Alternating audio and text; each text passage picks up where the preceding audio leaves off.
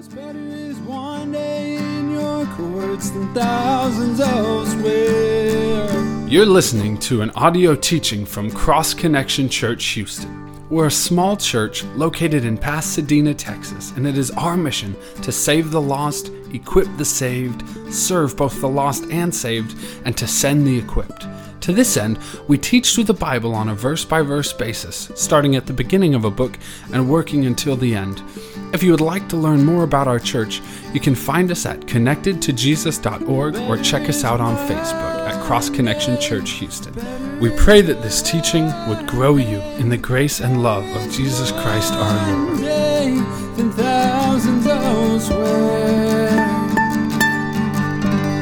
Last chapter, Jacob's family suffered a horrible tragedy as Jacob's only daughter, Dinah, was raped. Uh, and that tragedy got even worse when the rapist, who is the prince of the city, and his father, who is the king of the city, has the audacity to come to Jacob and say, Hey, can my daughter, can uh, my son marry your daughter? The, the rapist now marry the one that he raped. And uh, we saw that Jacob and his sons, they had a chance to respond in a godly, biblical way, but neither do. Uh, they both have extreme responses, but extreme responses on different ends of the spectrum. Jacob does nothing. Uh, his daughter is raped. He doesn't say anything. He doesn't do anything. He's the one who should have been the leader of the home. He's the one who should have protected his daughter. He's the one who should have, you know, done what was right here, but he just doesn't do anything. Uh, and as he does nothing, he leaves this void for someone else to step in and do something, and that's his sons and they respond in the opposite extreme. They lie and they tell the men of the city, they say, hey, you know what? We can't allow Dinah to marry Shechem uh, because you guys aren't circumcised and we are. And so if all of you will get circumcised, not only can you marry Dinah, Shechem, but all of our women will be available for you to marry and we'll trade with you, we'll dwell with you, we'll have this, you know, relationship with you guys, but you have to get circumcised. And so the men of the city say, okay, fine, that sounds like a great deal. They all get circumcised. On day three, when they're in excruciating pain, Simeon and Levi, the brothers of Dinah, come with their swords and they kill every single man in the city. And it doesn't stop there. Then all the brothers get in on the action and they steal everything that's in the city and they take the women and children and make them captive. And so you have Jacob's extreme of doing nothing to the son's extreme of murdering, stealing, and bringing people into captive in retaliation for their sister getting raped. And so Genesis 34 is one of the saddest chapters in the book of Genesis. We actually don't see the name of God mentioned at all in that chapter. It's just a very sad chapter. But as we come to chapter 35 tonight, we see a drastic change. It's one of the most encouraging. So we go from one of the saddest chapters to one of the most encouraging chapters in Genesis because Jacob decides it's time to repent, it's time to change, it's time to start to spiritually lead his home, it's time to become obedient to God and get right with God again. And so chapter 34 is all about sin, and chapter 35 is now how do you respond when you sin? And this is a great practical chapter for us because all of us sin. You know, we sin on a regular basis. And so the question that we all have to ask ourselves is now, how do I respond? I've sinned and what should I do? And what we see here with Jacob is one of the few times in his life where he's a good example of something. He's a good example in this chapter of how to respond once you sin. And so we're going to look at that starting in verse 1 of chapter 35, which says this. Then God said to Jacob, Arise, go to Bethel and dwell there and make an altar there to God who appeared to you when you fled from the face of Esau, your brother. So Jacob has just been disobedient, and one of the things that he was disobedient in is remember when he was coming back to the promised land, God told him, Go to Bethel. Go to that place where you first met with me. Remember where he had the, the dream of the ladder going up to heaven and, you know, that intimate time he had with God. He built an altar of worship to God there. God said, go back to that place. But because of fear of Esau and fear of other things, he decides to go somewhere else. He goes to Shechem instead. And we saw the problems that arise there in Shechem. the men are so horrible, uh, especially to his daughter. And so now he's at this place where God once again comes to him and says, You need to leave where you're at. You're, you're being disobedient. You're not where I want you to be. Go to Bethel, like I told you before. Get back to the place that I want you to be. You know, the thing that I love here about God is even in Jacob's disobedience, even in Jacob's sin, as he responds by doing nothing when his daughter is raped, even though his sons have murdered all these people, God is still gracious enough to come to him and tell him, hey, Jacob, this is what I need you to do. This is what is important now. This is how you're going to grow. This is how you're going to change. You know, ultimately, God wants to do a work of sanctification in Jacob. Sanctification is that process where we're set apart from the sin of the world and set apart to God. And so it's twofold. It's not just setting ourselves apart from sinful things and trying to stop doing these sinful things, but it's also setting ourselves apart to God and, and spending time with God and, and living for God. And so God's seeking to do this twofold prop, uh, process in Jacob's life. First, Jacob, you got to obey. You got to you know set yourself apart from you know where you're at. You're in a very sinful place. You need to get to Bethel. You need to get to the place that I've called you to. But once you're there, I want you to be set apart to me. I want you to obey me. I want you to live for me. And so stop living for the world and start living for me. And this is the challenge that God is giving to Jacob. And I love this about God because he does this with us as well. Even when we're in our sin, even when we're in our disobedience, he still is gracious enough to come, remind us of what he desires of us, remind us of what he wants to do in us, the fact that he wants to sanctify us, set us apart from the sin that we're doing, and change us so that we will be set apart to living for him and obeying him. And I'm so glad that he does this. I'm so glad that when you and I sin, when we fail, he doesn't just say, you know what, I'm done with you. Forget you. I'm not going to talk with you anymore. I'm not going to minister to you anymore. I'm not going to help you anymore. I'm just going to let you go down that path that you desire to go and ruin your life. God loves us too much to allow us to just continue in that direction. And so he comes to Jacob and he reveals to Jacob what he wants Jacob to do. But you know what? All of us have free will. We have choices. God says, This is what I want from you, but I'm not going to force you to do it. And so now Jacob's in this place of God saying, I already told you to go to Bethel once. You disobeyed then.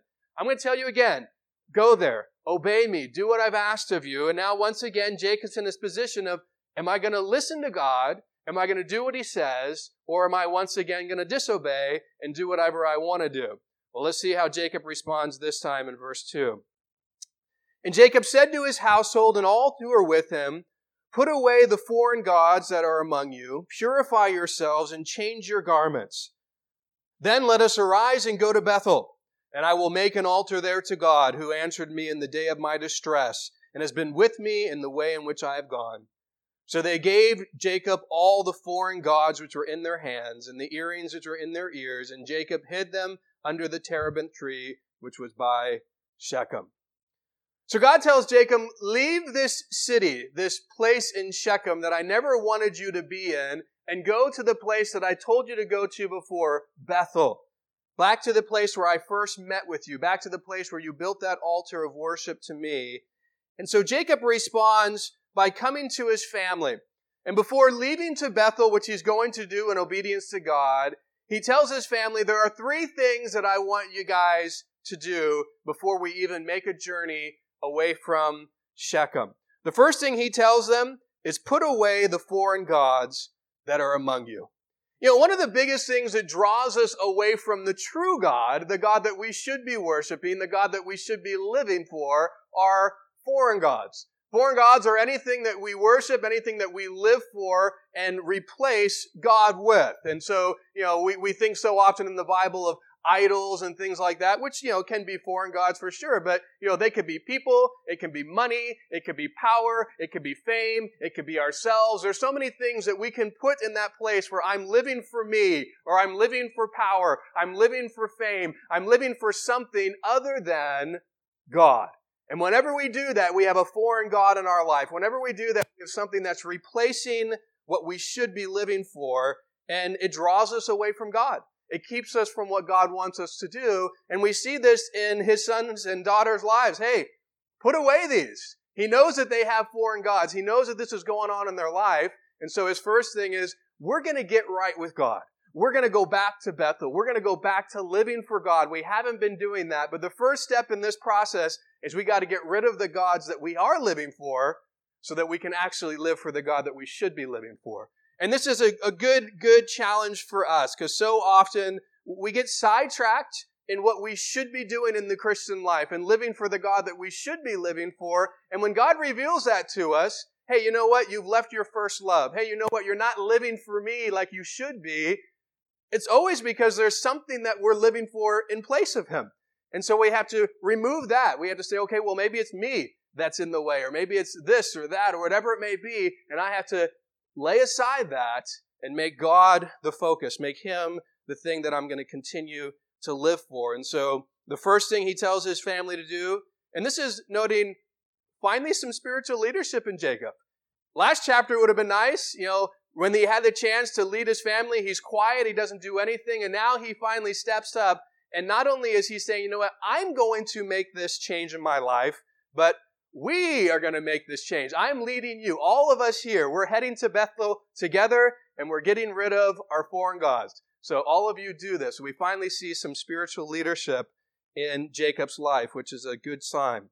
The second thing he tells his family to do is to purify themselves. You know, Jacob and his family, they obviously have some sin issues, some impurity issues. Two of his sons are mass murderers. You know, the other ones are thieves and, you know, they've imprisoned innocent women and children, and that's just happened in the last chapter. They have other issues in their life, but, you know, they, sin brings impurity. It brings problems into our life. And the most common thing that draws us away from God is sin. You know, this is a thing that we all struggle with, the thing that hinders our relationship with God, draws us away from God. And so, as we seek to get right with God, seek to get back into that relationship that we should have, one of the things we need to do is seek to be cleansed from the sin in our life. And the Bible in the New Testament makes clear the process in which we do that. 1 John 1 9 says, If we confess our sins, he is faithful and just to forgive us our sins and to cleanse us from all unrighteousness. This is one of the greatest promises of God for us that if we'll confess to Him the sin that we've committed, He is always faithful. There's not one time you're going to be like, nope, you did it too much. Nope, that's too big of a sin. No, He will always be faithful to not only forgive you, but also to cleanse you from the unrighteousness that sin brings into your life. Because when we sin, it brings problems, it brings unrighteousness, it, it causes this impurity to happen. And so God not only forgives us, but he brings this cleansing work. And Jacob is ultimately saying to his family, hey, we need to be cleansed as well. Uh, and, you know, this is something that's so important to do. The third thing that Jacob tells his family to do before they leave to Bethel is change your garments. Now, Jacob's family changing their garments was uh, an important step, both literally and also more in a figurative or, or symbolic sense. Throughout the Bible, we see that when people change their garments, it's often a demonstration of what's happening inwardly. Throughout scripture, you see that people who normally would wear, you know, nicer, fancy garments, especially sometimes we even see kings doing this, they take that off and they put on sackcloth.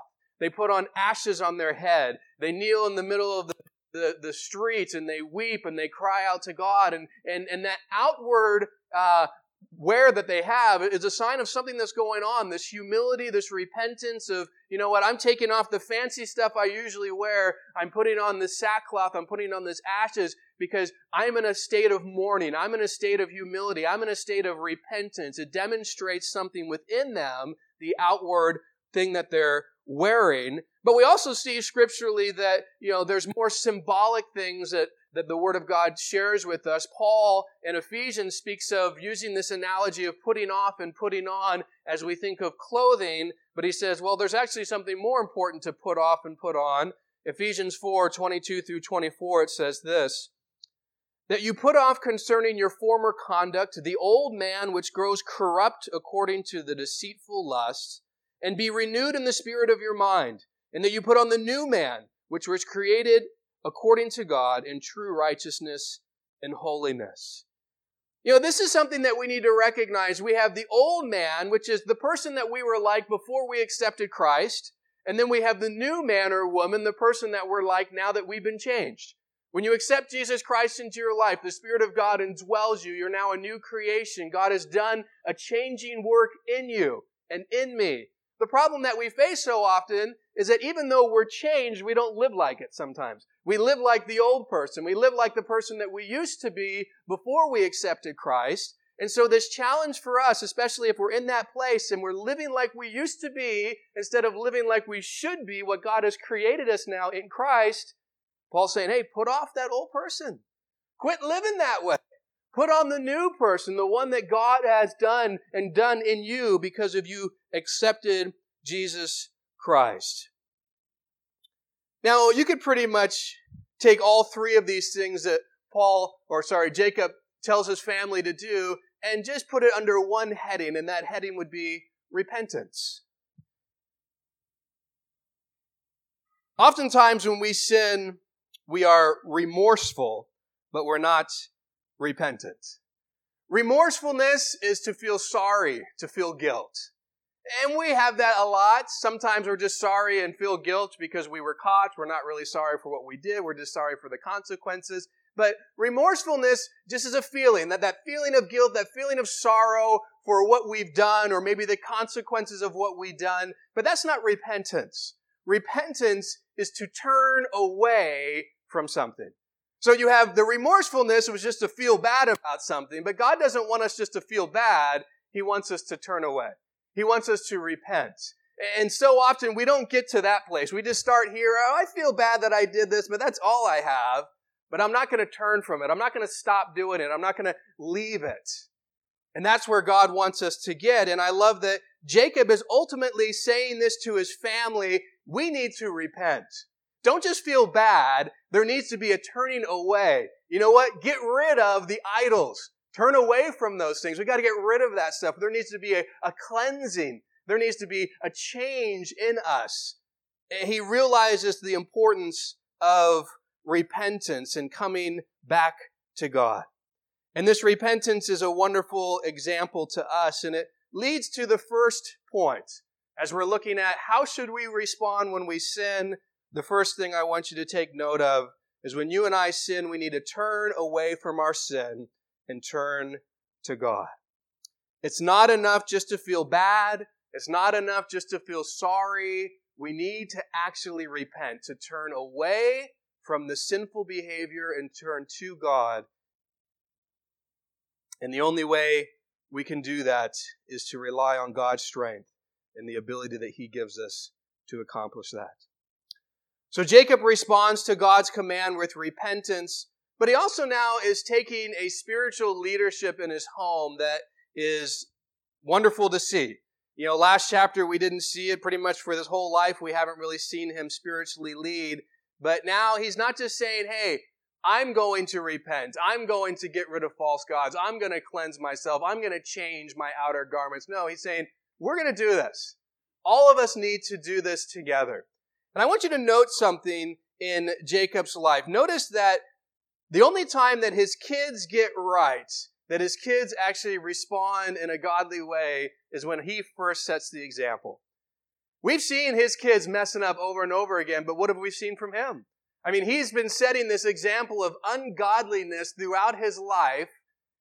And what we see is a, his kids just following the ungodly example of their dad. But the great thing is now we see him finally taking some spiritual leadership, finally saying, you know what? Not only am I going to change, but I want our whole household to change. And I'm going to make an example of myself and say, we're doing this. And you see that his kids are now following this new godly example and they're willing to follow and see now good behavior come from him where there used to only be godly behavior. And so, you know, I think this is something so important for us to understand and especially for us as men where God has called us to be spiritual leaders in the home, look at the difference in Jacob's family from a man who doesn't spiritually lead from a man who does and how that influences his kids. And this reality is either going to be an encouragement or it's going to be something scary. It's an encouragement if you're leading spiritually. Yes, that's going to impact my kids positively. It's scary when you think, oh, I'm not doing this, and so I'm going to impact my kids negatively. But I think something to remember and something that is hopefully an encouragement, the good news that we see here is Jacob throughout his life failed to lead spiritually, but he was able to change.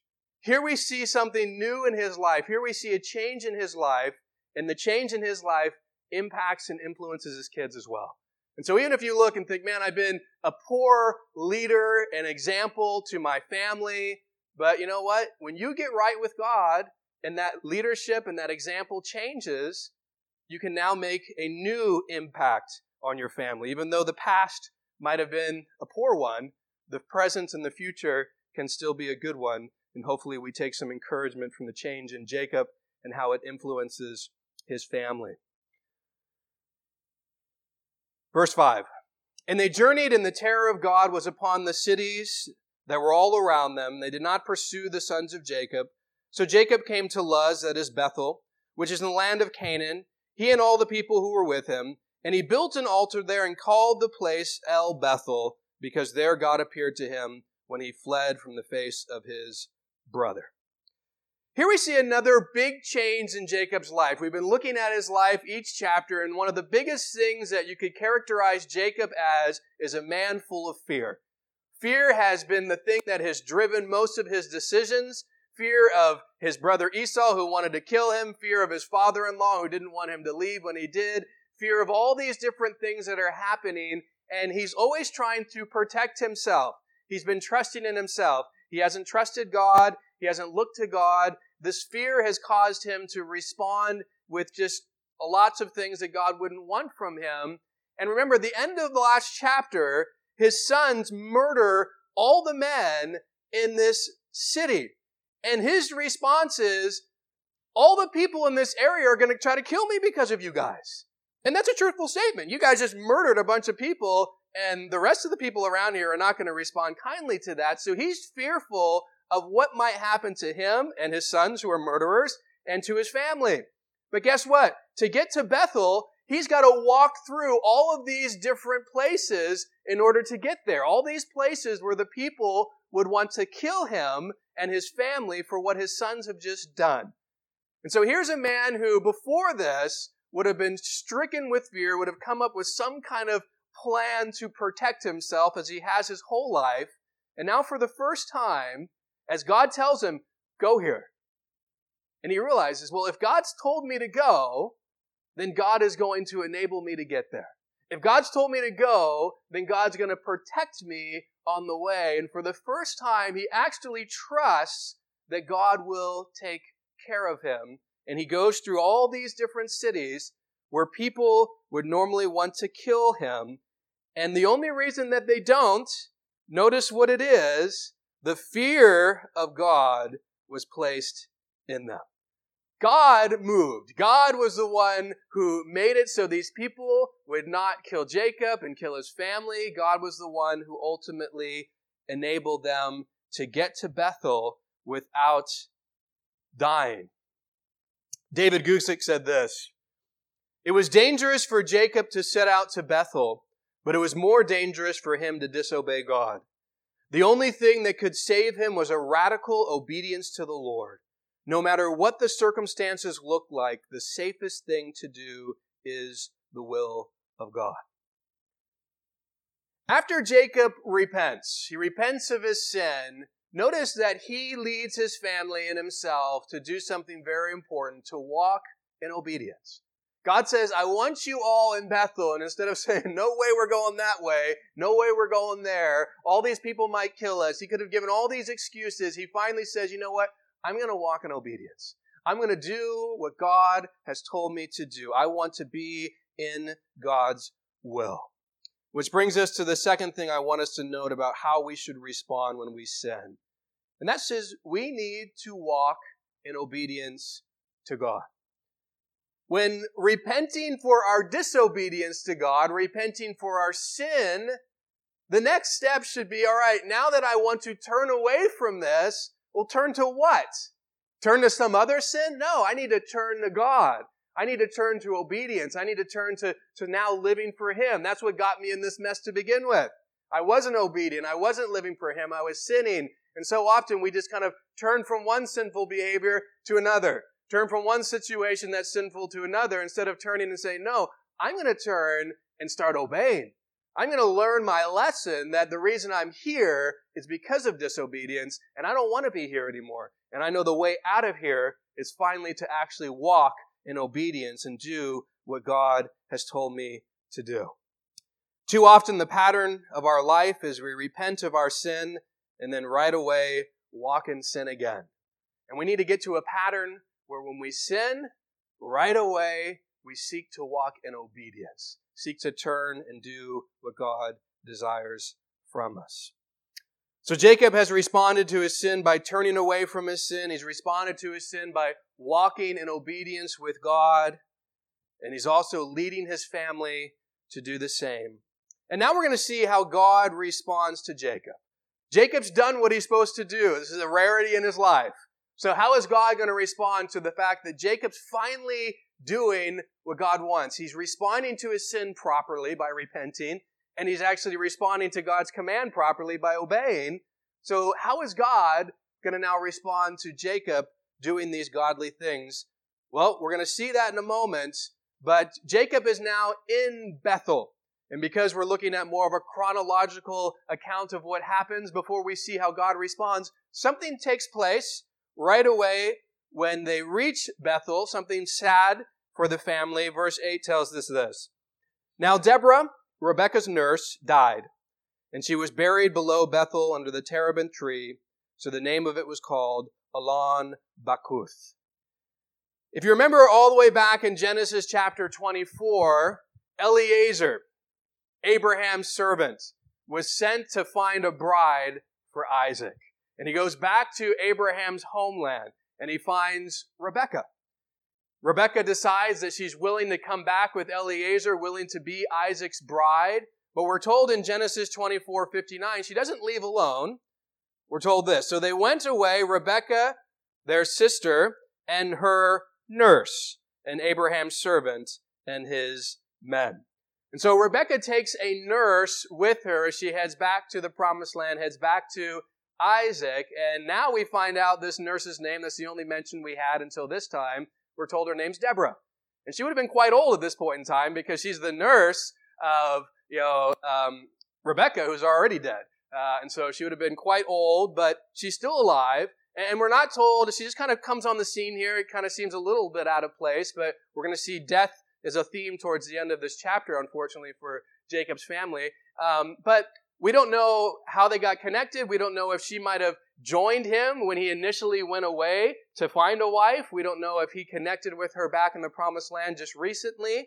But there would be, I'm sure, something that would remind him of his mom. You know, here's the nurse of his mom. His mom's already passed away. And now here's this woman with maybe this connection that he has with her because of his mother, and she dies.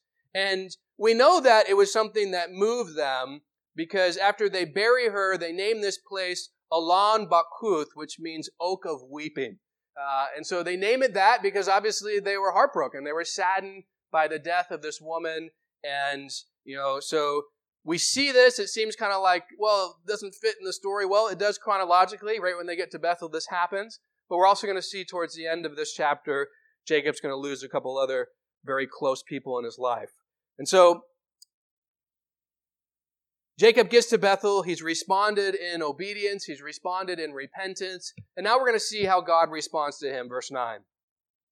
Then God appeared to Jacob again when he came from Padan Aram and blessed him. And God said to him, Your name is Jacob.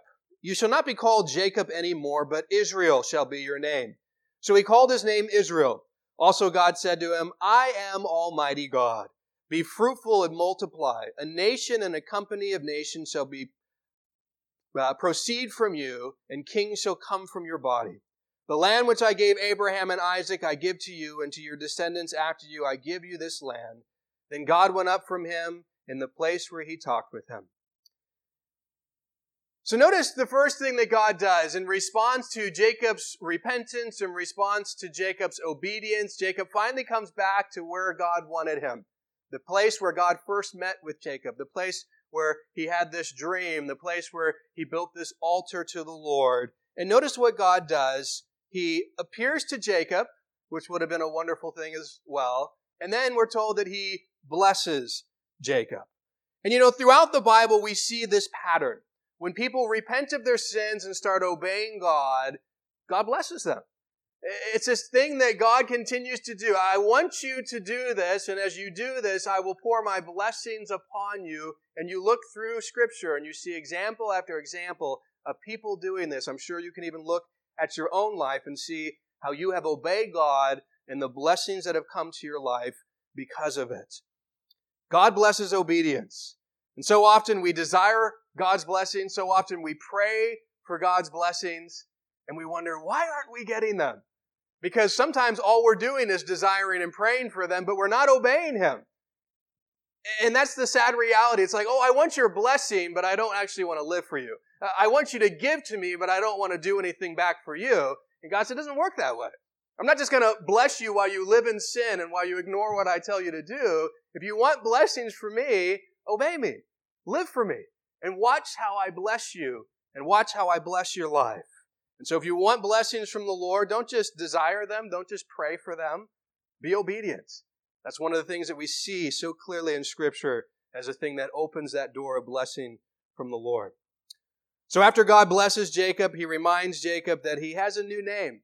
This isn't the first time Jacob has been told this. The last time that he and God had a, uh, a time together, the last time they spoke with one another, God changed his name from Jacob, which means heel catcher and deceiver, to Israel, a man governed by God. A drastic change because we've seen his whole life in this deceptive man, this man who's just trusted in himself. And now finally God says, I'm giving you a new name because I'm going to do a new work in your life. You're no longer going to be Jacob. You're no longer going to be this deceiver, this guy who just does his own thing, trusts in himself. I'm making you Israel. I'm going to turn you into a man who is governed by me, who follows me, who does what I want in his life. Now, the reminder of Jacob's new name, I think, was important for him, especially from the last time he was told this to now. He surely hasn't been living like Israel. The last thing that we see from him is, you know, he's living like Jacob. You know, from when God said that to him to now, there hasn't been anything that really has described someone governed by God, but there's been plenty of things that would describe this deceiver, this self-dependent man, this man who now in the midst of when he needs to respond because his daughter's raped, says nothing, does nothing. I mean, this isn't Israel. And so God's reminding, hey, remember this change that I want to do in your life? Remember that you're no longer this person that you used to be. You're now going to be someone different in this new work that I want to do in your life. You're no longer Jacob. You got a new name. It's Israel. And I want to do a new work in your life. You know, God does the same thing with us. When we put our trust in Jesus Christ, we are new creations. There's this new work that God does, and He wants to remind us of that reality. You're not what you used to be, you're something new. 2 Corinthians 5:17 says, "Therefore if anyone is in Christ, he is a new creation. All things have passed away; behold, all things have become new." And this is something we need to be reminded of. If you have accepted Christ, God tells us and reminds us, "Hey, don't forget there's something new. You're a new creation. What you used to be isn't what you are anymore. That old life has passed away. That's not who you are anymore. I'm not the Matthew I used to be. I'm a new Matthew living for God, not the one who was living for all sorts of other things. And sometimes we get caught up living for those other things again, and God reminds us, hey, remember? I changed you. Remember? You're not that anymore. So start living the way that you should be. But God not only reminds Jacob of his new name, he also reminds him of something else important in verses 11 and 12. Also, God said to him, I am Almighty God. Be fruitful and multiply. A nation and a company of nations shall proceed from you, and kings shall come from your body. The land which I gave Abraham and Isaac I give to you, and to your descendants after you I give this land. So not only does God remind Jacob of the fact that I've given you a name change, I want you to be different, but even though you have failed me, even though you have sinned, even though you haven't been Israel the way I want you to, you keep going back to being Jacob, my promise hasn't changed for your life. The blessings that I'm going to give haven't changed for your life. And you know, I'm sure that he's probably wondering because God has already given this promise to him. And you know, once you start failing God over and over, you start sinning over and over, you start to wonder, you know, maybe God's done. You know, maybe he's not going to continue with what he promised of me because I have failed him so many times. And I'm sure that's something that Jacob might have thought. And so God now reminds him, not only do I want to remind you of the change I want to do in you, but I also want to remind you, I'm not done with you. My promise isn't done. I'm not going to stop what I said I would do. And so he gives him these two promise reminders of, hey, you and your descendants, you guys, I'm going to make you into this great nation. And there's something new he brings into this promise here that he hasn't really specified before. He says, Kings shall come from your body. Not only is this great nation going to come from you, but there's going to be great people within the nation that comes from you. Kings are going to come. The King of Kings and Lord of Lords is ultimately going to be the greatest king that comes, but also the land that God gave to Abraham and to Isaac and now to Jacob.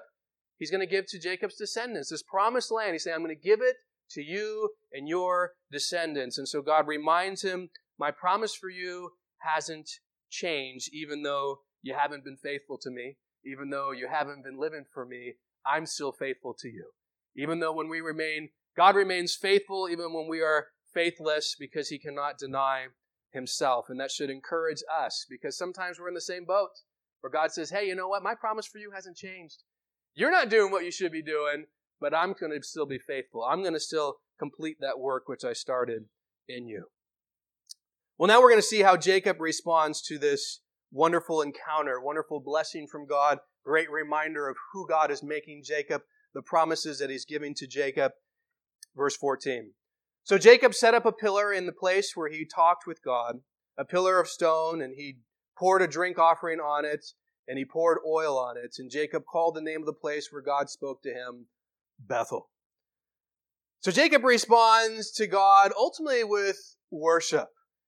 And this is just a, a, wonderful way in which to respond. He does it in a particular way, uh, makes a pillar and pours a drink offering on it. Now, the idea of a, a drink offering we see several times in Scripture, more after God had given the law to the nation of Israel. So Jacob doesn't know any of these things. But, you know, obviously he's probably doing something similar. But in Numbers 15, 4 through 7, here are the specifications of what God and the sacrificial system says about a drink offering. Then he who presents his offering to the Lord shall bring a grain offering of one tenth of an ephah, of fine flour mixed with one fourth of a hin of oil, and one fourth of a hin of wine as a drink offering you shall prepare with the burnt offering or the sacrifice for each lamb. Or for a ram, you shall prepare a grain offering two tenths of an ephah of fine flour, and mix one third of a hin of oil. And as a drink offering, you shall offer one third of a hin of wine as a sweet smelling aroma to the Lord.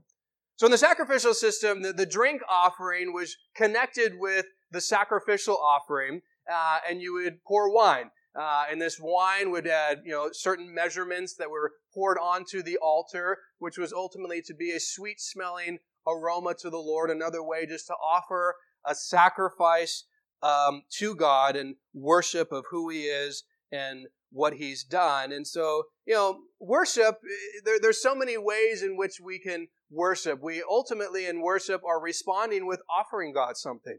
We're offering God something because of who He is. We're offering God something because of what He's done. The most common thing that we think of is we offer God songs. You know, we did that before we started this teaching. You know, Lord, I want to offer you a song. I want to sing about you. I want to sing something to you. But, you know, we offer him other types of things and sacrifices. And the most significant worship that we can give God is ourselves, living for him, to be someone who's obedient to him, to say, Lord, I want to offer you my life. You know, that's the, the greatest form of worship that we can demonstrate to the Lord. But here we see Jacob is responding to what God has done responding to all of this by saying, you know what, God, I want to now worship you. Which brings us to the third thing I want us to note about how we should respond when we sin. And that is we need to worship. And you know, the points are kind of in chronological order because really the first thing you need to do is repent. You know, when you're in sin, start with repentance. And that repentance should immediately lead to obedience. You want to turn away from your sin and obey God. And the reality is, when you repent of your sin, as we already noted, God's faithful and just to forgive and cleanse. When we're obedient, God blesses. And both of those realities should always bring us to a place where it's like, now I want to worship. I want to worship the God who forgives me when I fail. I want to worship the God who blesses me when I obey. And so there should be this response of worship as well after we've sinned repentance, obedience, and worship. Well, this chapter is going to end with Jacob having two more people close to him die. And I want to note something significant within that. Of all the good things that are be happening here, notice how the end of this chapter comes together. Verse 16. Then they journeyed from Bethel, and when there was a little distance to go to Ephrath, Rachel labored in childbirth, and she had hard labor. Now it came to pass when she was in hard labor that the midwife said to her, Do not fear, you will have this son also. And so it was as her soul was departing, for she died, that she called his name Ben Oni. But his father called him Benjamin. So Rachel died and was buried on the way to Ephrath, that is Bethlehem. And Jacob set a pillar on her grave, which is the pillar of Rachel's grave to this day. So Jacob and his family, they're traveling from Bethel to this place at that time, which was named Ephrath, and now today it's called Bethlehem. Obviously, we know Bethlehem very well because that is where Jesus is born.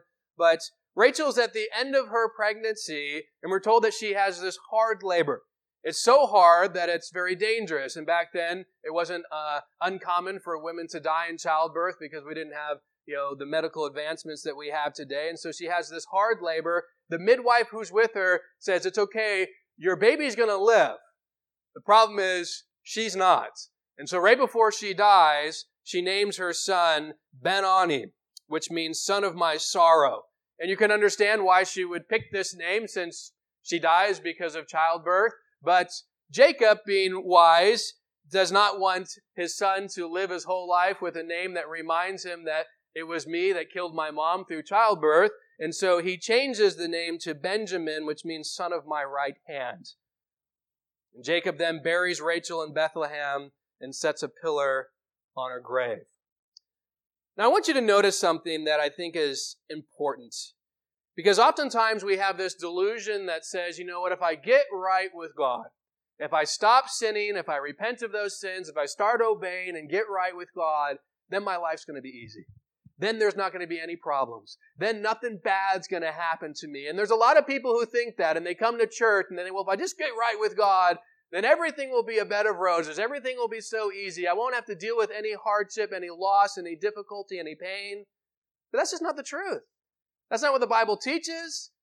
And that's not what we see here. Jacob finally gets right with God. He finally does what he should. He repents of his sin. He obeys God. He goes where God wants him to be.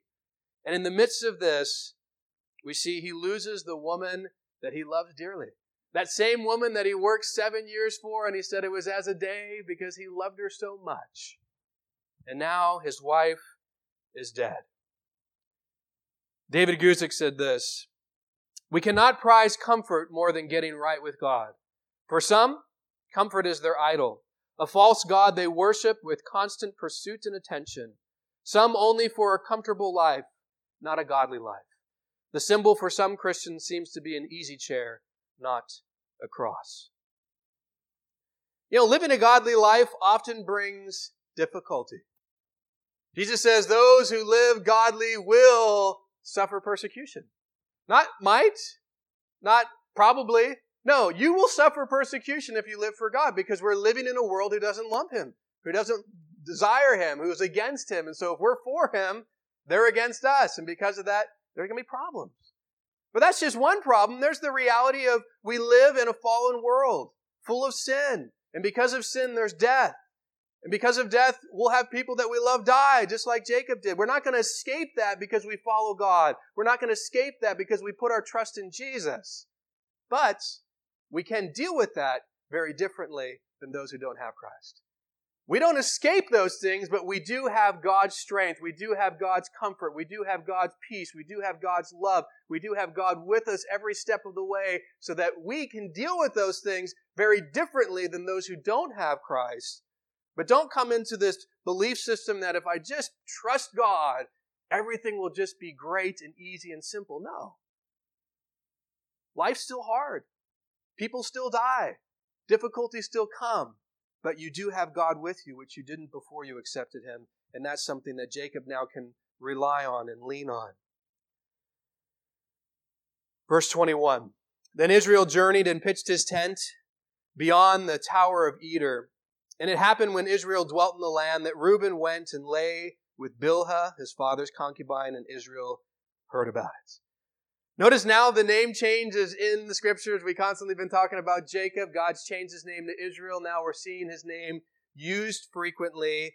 And once again, we're seeing, sadly, the fact that here is Jacob, this ungodly man for most of his life, a poor father spiritually, a bad example to his sons.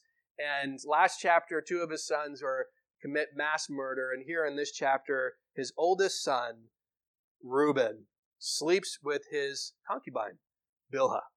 And, you know, just another kind of sad reality of what's going on here.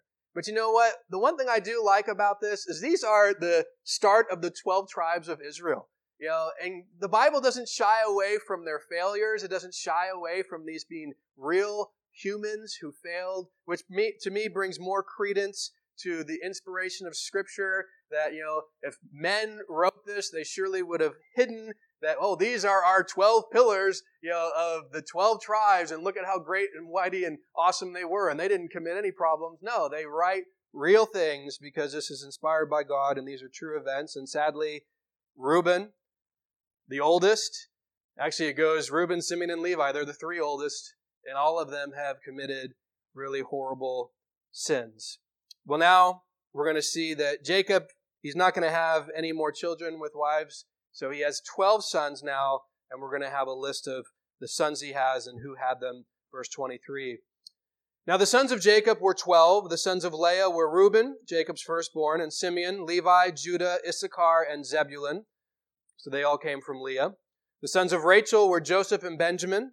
The sons of Bilhah, Rachel's maidservant, were Dan and Naphtali. And the sons of Zilpah, Leah's maidservant were Gad and Asher. These were the sons of Jacob who were born to him in Padan Aram. You know, Jacob has a pretty messed up family. And I'm encouraged by the fact that God can use messed up people. You know, I mean, you look at Abraham, you look at Isaac, you look at Jacob. It's kind of gotten progressively worse. Jacob's probably been the worst of all of them. His family's has, you know, done the worst things of all of them. But yet, God is still able to take messed up, broken, sinful people and use them and use them for His glory. And hopefully that brings encouragement to you. I know it brings encouragement to me. We see that through Scripture. God taking people who were just horrible sinners. I mean, you get a guy like Saul, who is literally murdering Christians, and God transforms his life and he becomes Paul, one of the greatest missionaries ever to live. And so God can take messed up people and change their life and use them in powerful ways because he is gracious, not because we are good or deserving of it. Well, this chapter ends with one more death in Jacob's life. One that he probably thought was going to die long before this. Verse 27. Then Jacob came to his father Isaac at Mamre, or Kirjath Arba, that is Hebron, where Abraham and Isaac had dwelt. Now the days of Isaac were 180 years. So Isaac breathed his last and died, and was gathered to his people, being old and full of days. And his son Esau and Jacob buried him. This whole story starts with Jacob thinking Isaac's going to die. Isaac thinking Isaac's going to die. Esau thinking Isaac's going to die. And his wife thinking that he's going to die. And so Jacob and his mom come up with that whole plan of deceiving dad in order to get the birthright and blessing that really belonged to the oldest son, and he was the second son. So it all started with the thought that Isaac's about to croak. Jacob's been gone for 20 years. Isaac's still alive. You know, so they thought, you know, remember he's blind. He's thinking, you know, my time is almost up.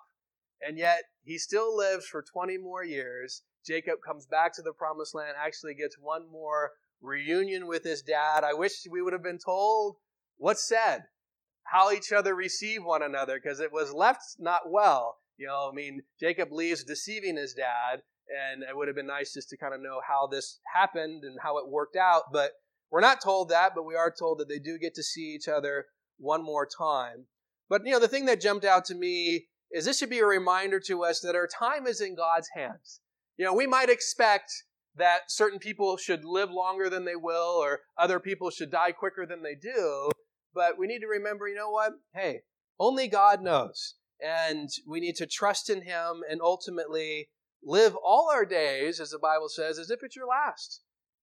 Hey, we don't know if we have tomorrow. We don't know if we have another year. We should be living every day for the Lord so that if we die and we go before Him, we don't go ashamed. We don't go thinking, well, I was going to get right with you in the next few years. I was going to start living for you, you know, down the road. That no, I'm living for you now because we don't know how long we have the different people in our lives. And that should be another reason why we want to love them, why we want to treat them right, because we don't know if Today's the last day I get that opportunity to say I love you. If today's the last day I get that opportunity to demonstrate I love you. And fortunately for Jacob, he had an opportunity to come back and see his dad after 20 years, which he didn't have that opportunity with his mom. His mom passed away. Um, and so, you know, we just never know. But God does. Uh, and so it's important for us just to live each day the way that we should. So after Jacob's dad dies. His brother Esau comes. And once again, they come together. Remember, he ran away because Esau wanted to kill him. They get together. God changes Esau's heart. They have that reunion where Esau receives him. But then he runs from Esau, still not sure if Esau really does forgive him. But then they come again together right here and get to bury their father. So Jacob loses three people in this chapter his mom's nurse, his wife, and his dad. But we also see that he gained a lot in this chapter. This is really one of the biggest turning points in Jacob's life. And we don't really see much more in Genesis with him. We kind of just seen a lot of failure in this one chapter where he finally does stuff right, where he finally gets right with the Lord. He repents, he obeys, he worships, he leads his family. It's like the one chapter where he's a good example, where every other one he's not so much. And as we come back to him, he's really kind of the secondary character because now we're going to move on to Joseph being the main character, and we're going to see the life of Joseph. And Jacob will kind of come in and out a little bit in that. But this is kind of the end of him being the focal point in the book of Genesis. And so, you know, it ends nicely with him um, changed. You know, with him being someone that the Lord really finally grabs hold of, and we see he's finally doing things that he should have been doing. And it should be an encouragement to us as well that he turns away from his sin and he turns to God and God responds by forgiving him. He obeys God, and God responds by blessing him. He worships God and was encouraged through that. And he didn't just do that personally, he also led his family to do the same. And so um, that's the biggest thing I want us to take from this chapter of how do we respond when we sin. And hopefully we can put these three things into practice. We need to repent, we need to immediately obey, and then we need to worship. And if we can do that, those are great responses to our sin. And so often our responses are things that are not what God would want. And that's what we've seen an example of in the last few chapters of you know Jacob and his sons, but now we see a good godly one. So hopefully we can put that into practice.